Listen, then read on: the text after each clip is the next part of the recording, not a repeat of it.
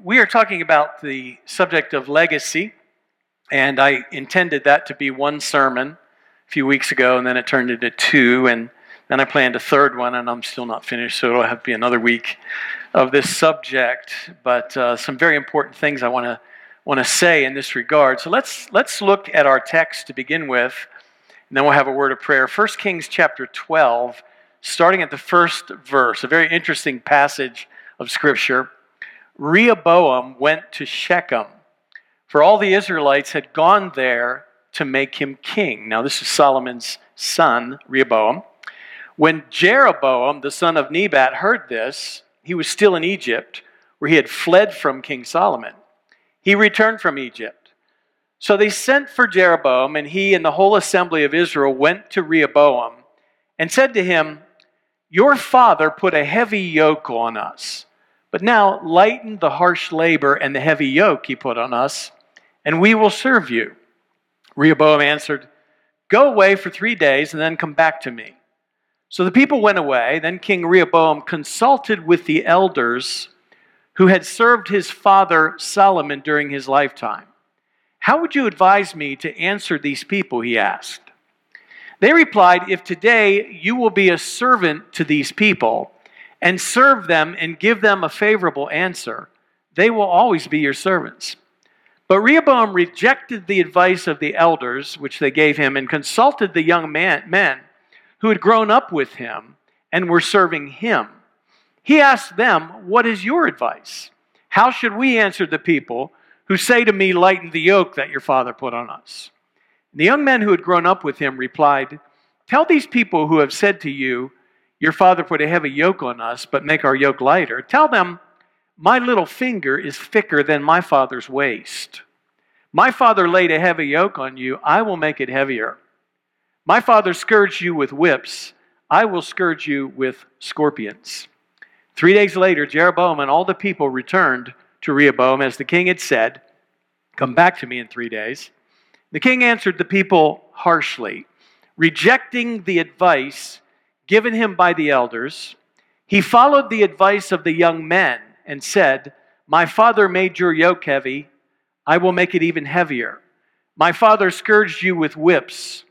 I will scourge you with scorpions. Father, we pray that your word would come alive to us today. And as we address this subject further of legacy, let our hearts be open to what you want us to lay hold of here today. In Jesus' name, amen. In this series, we've been defining legacy as um, a body of people sent on a mission. That is the actual definition of the word legacy we have emphasized to you that legacy is not about leaving material possessions to your children or to someone else, but legacy is about living our lives in such a way that the generations that we leave behind us are influenced for good. And we've been examining the requirements of leaving a godly legacy. So far, we've discussed the necessity of a good theology. We talked about that last week and also the need for good parenting that is so critical to leave a legacy. Today, I want to discuss the, the synergy of the generations, because without the synergy of the generations, there will be no legacy. In 1754, a long time ago, a young British officer who was in his mid 20s was sent with a small detachment of troops into the wilderness of southwestern Pennsylvania. Their mission was to check on a, a French Canadian force that had been active in the area around uh, modern day Uniontown, PA, just south and east of here. The young officer connected with some Native Americans who provided the scouting that was needed. These Mingo warriors that he connected with located an encampment of French under the leadership of Colonel Jumonville. Actually, the French would have said Jumonville. But anyway, Jumonville, we say here. The young British officer and his troops surrounded those French forces. Shots were fired, and the French and Indian War commenced. That little skirmish there was a very short lived show of dominance on the part of this young British officer. In fact, he went and built a fort quite quickly because he feared the reprisal of the French, and he named that little makeshift fort Fort Necessity. The French forces, as he predicted, soon marched on that little fort and forced their surrender. But during that harrowing time for this young officer, he learned valuable lessons in his time in the wilderness. He learned tactics that would prove effective later on. One year later, 1755, the British sent a veteran officer. He had been 50 years in the service of the British Army. His name was George Braddock. And he was assigned over all of the forces on the continent here. And uh, his job was to drive the French forces out of the colonies. Braddock took a liking to the young officer who had the experience in the wilderness, and he decided to take him on his next major mission. And so his mission went to the forks of the Ohio River. Um, they started in, in Cumberland, Maryland. And their goal was to get to the forks of the Ohio River, which is where Point State Park is right now in downtown Pittsburgh, and drive the French out of the fort that they had built, which was called Fort Duquesne. And so he took this young officer with him and decided that um, they were going to get this job done because this was such a critical stronghold out here in what is now Pittsburgh. And so they, they had to build a road all the way from Cumberland, Maryland. They thought it was going to be 80 miles. It turned out to be 120 miles. And they used old Indian paths and they cut the road wider so they could get their wagons and cannon through. They had to hire specialists who were wagon masters. One of the young wagon masters they hired was none other than Daniel Boone himself, who later became quite famous. Benjamin Franklin was part of the story as well. Franklin had spent some time with Major General Braddock, and during that time, Franklin expressed concerns of the dangers of the wilderness due to the, the natives setting up ambushes and using very unconventional battle tactics, as you can imagine. Braddock was a veteran of European style warfare where they would stand in lines and fire on the forces. But Braddock simply smiled at the ignorance of Ben Franklin. And this is what Franklin records that he said I quote, These savages, says Braddock, may indeed be a formidable enemy to your raw American militia. But upon the king's regular and disciplined troops, sir, it is impossible that they should make any impression. End quote. Well, our young British officer, who was respected by General Braddock, shared what he had learned with General Braddock from his wilderness experiences. And he warned Braddock that the tactics that worked on the traditional European battlefields would not be effective in the wilderness. And though Braddock liked the young officer, he ignored his advice. And as the young officer feared, an ambush was set up by the French when they were about 10 miles from Fort Duquesne after they had crossed the Monongahela River at one point. And they tried their conventional warfare tactics, and their forces crumbled. Braddock was mortally wounded and was helped off the battlefield by the young British officer who organized a retreat and is responsible for saving them from the total annihilation from the British and uh, from the French and Indian forces. Four days later, General Braddock died and was buried on the very road that he had carved out of the wilderness. The young officer left the battlefield with 12 bullet holes in his clothing. 12 bullet holes. Yet he was not wounded. And he gained even more experience from this defeat, experience that he would later employ when America finally revolted against the British Empire. The young officer, I'm sure you realize, was George Washington. And what had caused Braddock's defeat as the battle became known, a terrible name for a battle if you're Braddock, Braddock's defeat, or the Battle of Monongahela, it's sometimes called, what caused it? What happened that, that brought that tragedy there? There are numerous factors, but really, it can be boiled down into one factor. There was a lack of generational synergy.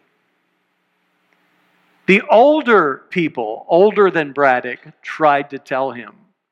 The younger people tried to tell him.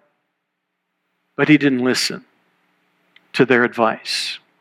I wonder how many of you could look back through the story of your lives and say, you suffered some because you didn't synergize with your parents.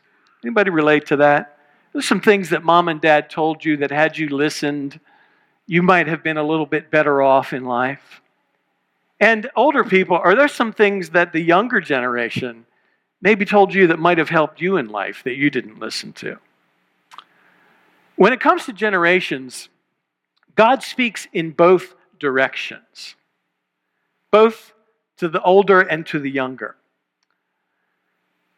Has it occurred to you that God designed this life, this existence that we have here on this earth? He designed it for several generations to be on the planet at the same time.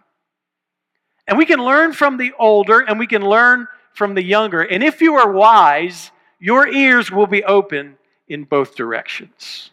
It's very critical that we are open. Now, synergy, as I've defined, I think in my first message, synergy is the interaction of elements that, when combined, produce a total effect that is greater than the sum of the individual elements or contributions. In other words, each generation that's alive on the earth right now has something to contribute. But when we contribute our part and the other generation contribute their part, there is a synergy that causes the wisdom, the collective wisdom, to be greater than what we could have if we just had our own little individual pockets and lived in them generationally. That there is a multiplication that takes place when you listen to the younger and to the older generations. Generations that interact will produce a total effect that is greater than the sum of our individual generations. That's just the way it works. Now, the text that I read you today comes from a, a somewhat complex passage of Scripture if you read the chapters around it there in 1 Kings. There are a number of strange nuances in the story. There are prophets interacting with the characters with strange prophetic lessons. And I don't have the time to, to get into all of those strange passages because, as I said, the story just kind of makes you scratch your head a little bit. The bottom line is in the story that God, in his sovereignty, was bringing judgment against the nation of Israel that was going to result in the kingdom being divided. It is a story of the transition of leadership, the passing of the baton from one generation to the next. It is the story of the colossal failure of two generations the failure to make a heart connection, and the results of their blunder would be felt for centuries. The story is set at the end of Solomon's life. Solomon, the son of King David. He is a very complex character. And when he, while he brought Israel to what many consider to be the pinnacle of her greatness with the building of the temple, his personal life was anything but successful from the character building stand point of view. Scripture says that, that he loved many strange women, and he married many of them for the sake of political alliances. He ended up with an incredible 700 wives.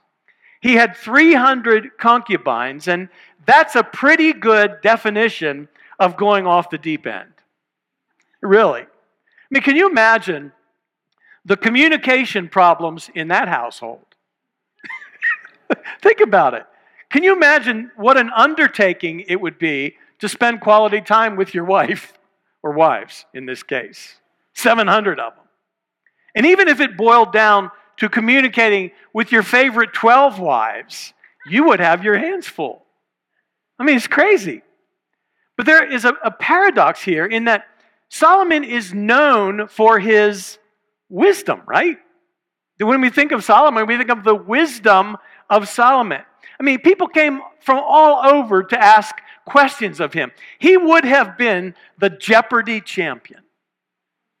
And he would have never been dethroned from it. He'd have been on season after season beating everyone. And he was, he was smart enough to appoint counselors and advisors to have people around him, and it would be certainly a prestigious position to be on the counseling staff of the wisest man in the world. Can you imagine that? The time came, though, that, that King Solomon died.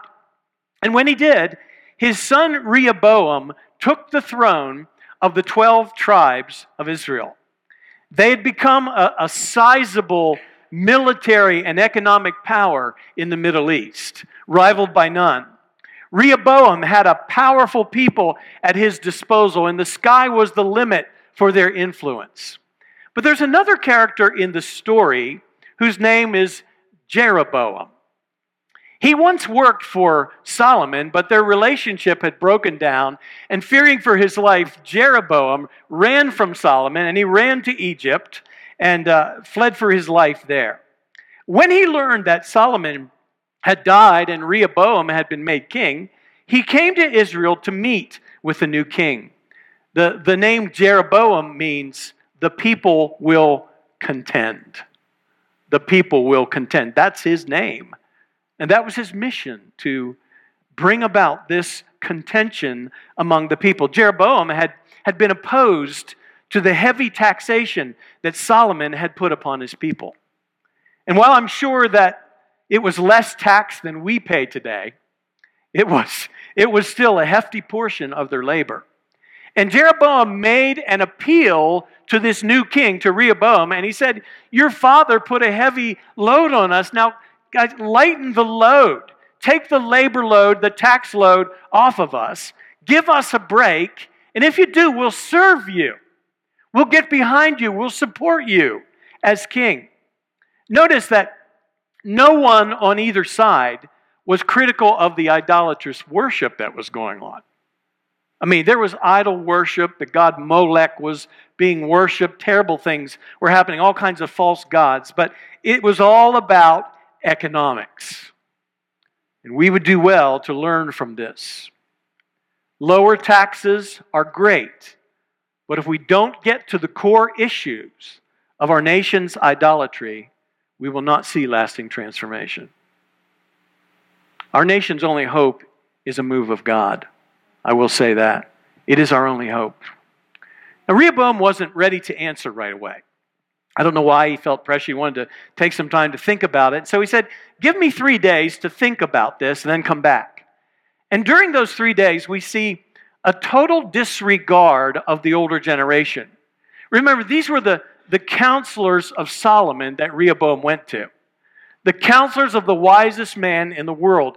And if you're a counselor of the wisest man in the world, you should have some degree of wisdom to share. The older generation advised Rehoboam to ease up on the taxes. They said, if you'll ease up on the taxes, you will enjoy the loyalty of Jeroboam and all the people. And the scripture tells us that Rehoboam flatly rejected their advice. Even before he went to others for advice, he rejected the counsel of the elders. He had his mind made up, in other words. He had his mind made up. Then he asked the counsel of the young men that he'd grown up with in his own generation, and they were tough. Tell these people who have said to you, Your daddy put a heavy yoke on us, you tell them, My finger is thicker than my father's waist. My father scourged you with whips I will scourge you with scorpions. They were not insects, by the way. There was a, it was a certain kind of whip that was used to, to inflict more damage on the body than a standard whip. In other words, the younger generation was saying, You morons. Rehoboam was saying, If you think my daddy was tough, wait till you see what I do to you. They pressed him to have an oppressive control on the people. Now, young people, please learn this lesson well. And in a few minutes, I'll pick on the old people and straighten them out, okay? I have just one point for you and four for them. So listen closely. The older generation has something to say. Listen closely. Life has taught them some things. So tune in. Maybe their methodology is outdated, but listen for principles that will help you. Listen to the stories of their experiences. They may seem outdated, but there are certain principles in life that don't change with generations. You need to know that. It's very critical. The stage that, that they are acting out on may be different, but the life principles do not change. You know, when God inspired the writing of His Word, He filled it with stories. I'm telling you one of them right now. Old stories that are, that would be about 3,000 years ago. This story. Old stories that God filled the Bible with. And the truths are just as alive and relevant as they were way back then, aren't they? That's why we still read the Bible and we, we gain wisdom from it. It's an incredible book inspired by the Holy Spirit. And if we if we follow these simple lessons in Scripture and apply them to our lives, we will be saved lots of grief. The older generation has something to say. Listen intently. Don't tolerate what they say. Listen and discern what they say. Throw out the bad and keep the good. It could save you lots of grief. Now, Rehoboam's rash decision caused the splitting of an empire. If you know your Bible history, you know that from this point on in history, they were taken captive by the Babylonians uh, until the time they became captive to the Babylonians, which was several hundred years. They were in a mess. The nation was divided into two Judah and Israel. The tribe of Judah which was Rehoboam's tribe, the kingly tribe, the tribe of Judah allied with the tribe of Benjamin, and they were known simply as the kingdom of Judah. Their capital city was Jerusalem. The ten tribes to the north, under the leadership of Jeroboam, who actually led that force later, uh, had their own capital city, and that capital city was Samaria. And at times, the northern and the southern tribes fought against one another. The nation that was formed for the purpose of birthing the Messiah and of being a light to the nations was characterized by strife and at times even civil war. Israel existed to bring the Messiah into the earth and to be a light to the Gentiles. If you study the Bible, you'll see that was God's intention. It was not a Jewish faith alone. God wanted the Gentiles included. And when Jesus reminded the Pharisees of that, they were furious with him. He did it in a lot of his teaching, and it offended them. He was reminding them of their purpose as a nation to be a light to the Gentiles. But hundreds of years of strife and civil war go on. The northern tribes that started with Jeroboam never produced a godly king, not a single one. They were all wicked idolaters. Most of Judah's kings were ungodly, with a few exceptions. We have Abijah, Jehoshaphat, Jotham, Hezekiah, Josiah. Arguably, Amaziah and Uzziah might make the list, but the rest were idolaters, and all of them, even the good ones, seem to have had their moments of weakness and failure where they kind of allowed the idolatry to come back in or they turned from uh, God in some respect. So, the lesson learned from Rehoboam and Jeroboam, the lesson that carries on to Braddock and Washington and to the people of our day, is that no single generation is designed to have the complete picture. God designed humanity in such a way that the generations overlap. There's a critical passage in Acts 17 and verse 24. It says, The God, Paul is talking to the uh, Athenians here, the God who made the world and everything in it is the Lord of heaven and earth, and he does not live in temples built by hands. And he is not served by human hands as if he needed anything, because he himself gives all men life and breath and everything else. For from one man, he's talking about Adam, he made every nation of men that they should inhabit the whole earth. Now, listen to the next verse.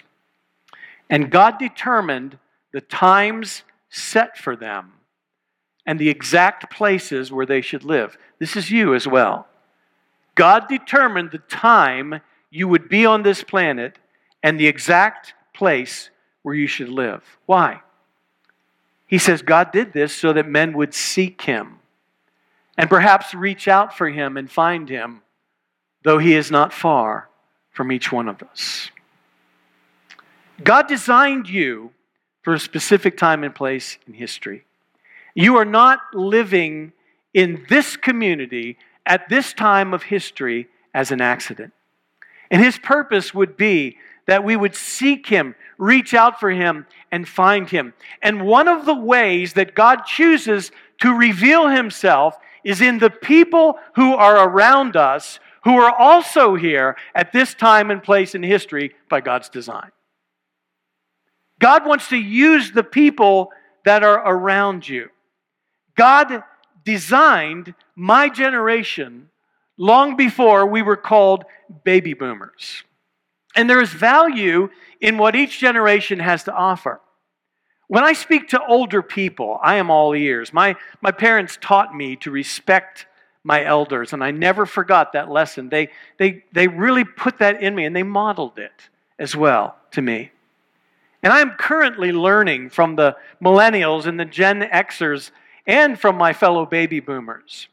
The Gen Zers, these little babies that are being born, speak into my life all the time, really. When I see my grandkids, they contribute to me. Usually it's just the, the joy and the blessing of being with them, but there are life lessons that I learn from watching them. I learn from their good deeds and from their orneriness. All the generations are speaking to us constantly. We need to listen. We are surrounded with multi generational teachers in everyday life. And we only need to listen to what God is teaching us through them. Learn to listen intently. You are never too old or too wise to learn something. I remember years ago when a young teenager came to me for some counsel. And I talked with him about his issues, but while he was talking, he said some things to me that were profound that I needed to hear. And I remember learning that, that was many, many years ago. Learning that lesson, I was dumbfounded by what came through his mouth to me, and he, didn't, he wasn't even intentional about it. But just something he said off the cuff, and it hit me, and I learned that I need to listen. You've got two ears, one mouth. Listen twice as much as you talk. Learn to listen. Don't close your ears to someone through whom God might have something to say. And we've seen how the younger generations are tempted to neglect the wisdom of the elders. And I want to address the problematic tendencies of the elders, the older generation, toward the younger. And I'm asking the younger generation to listen very closely because these tendencies of the older toward the younger, you will face them one day, sooner than you think. Life goes by very quickly, and you will soon be in the seat of the old people. it, doesn't, it doesn't take long. So, this is what happened. This is, these are the things that we wrestle with as an older generation. The first one is pride. Pride says, I know better than you.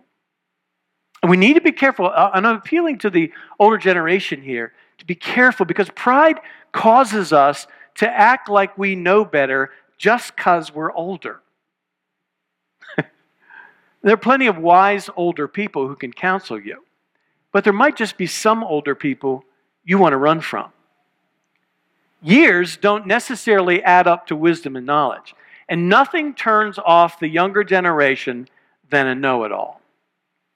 Many years ago, an elderly gentleman wanted to meet with me, and I arrived at his house and was very open. I had a very open, teachable mind. And he then began to talk down to me in a very condescending way about me and my ministry and about the church. And he started to tell me how to pastor a church and gave me some very specific methodology of things that, that I should be doing. And I listened in, you know, intently to him, but in my mind, in my thoughts, the man had a credibility problem. He really did. He had been a person, had he been a person with experience, his words would have had some credibility. But he did not attend church for most of his life. He had only attended our church for a brief period of time. He never pastored a day in his life. And I was supposed to learn from him because he was older and wiser. And when he was finished lecturing me, I felt like I needed a spiritual shower, like he dumped dirt on me or something. Older people stop parenting those who are younger unless they ask you to. Wendy and I raised our kids, but when they got married off, we tried our best to stop parenting them unless they asked for advice. It's not always easy. We haven't done it perfectly, but we, we endeavor to treat our kids as adults, not toddlers. The goal in raising your children is to raise them to the point of maturity where they are your friends. You don't want that role of mom and dad for the rest of your life. You want to be friends with your kids. You want to be kind of equal, on equal terms as adults. Yeah, they'll always respect you as mom and dad. There's something about that parent child relationship that never leaves. But the goal is to get them to a place of maturity where you can relate to them as adults and as friends. And it's a challenge. The right to be heard is earned, the right to be heard is not merited by our age. And if we walk in humility before those who are younger, not only will we earn the right to share with them, but we won't have to push our opinions on them. They'll ask for it. And we just might learn something from them in the meantime. I have so appreciated my pastor who led me to Christ over the years.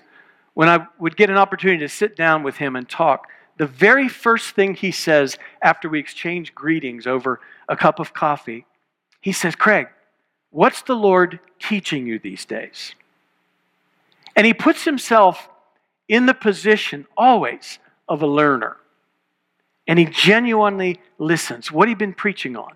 What's God been saying lately? And he genuinely listens. And you know what? That approach makes me want to ask his counsel. Because what I say matters to him as well. We reap what we sow in generational relationships. Learn to listen, and you will be listened to. Walk the walk, and people will ask you to help teach them how to walk. So, pride is a big thing here. The second thing is fear. Fear says that you will look bad as a young person if you don't do it my way. You have a fear in you. Now, this is closely tied to pride in that the only reason the older doesn't want the younger to look bad is because it makes him look bad or her look bad. And parents of, of teenagers sometimes live with this kind of fear. When our kids act up and go through stages we fear what we will look like. It happens to us when you have teenagers. If you're not there yet, you will be tempted in this area. We're afraid of what we will like will end up looking like. And we say, oh, God, they're going to end up being serial killers or terrorists or something, you know. And, you know, there are times as parents when, when we're, we're tempted to be more concerned about our reputation than we are about our children. And you can't connect with the younger gen- generation if they don't think you believe in them. Stop fretting over them. Stop fearing about them and trust God. That trust in God and in God in them will open doors for you to genuinely impart something that they need to get them through the challenges of moving into adulthood. Pride, fear, thirdly, control. Control says, I'm going to make sure you do it right. Now, this is what we do. We carry this kind of, there's a healthy control as a parent, but there comes a time when that control has to be released and they have to be allowed to make decisions. And some parents get controlling. And it, it just happens so quickly. And we take actions to make sure that that child or that person that person in the younger generation lives according to our expectations. Pastors do this with some of the young people in their congregation. They try to control them. I, I tell people all the time, I, I got enough mess in my own life to deal with. I don't need to be controlling your life.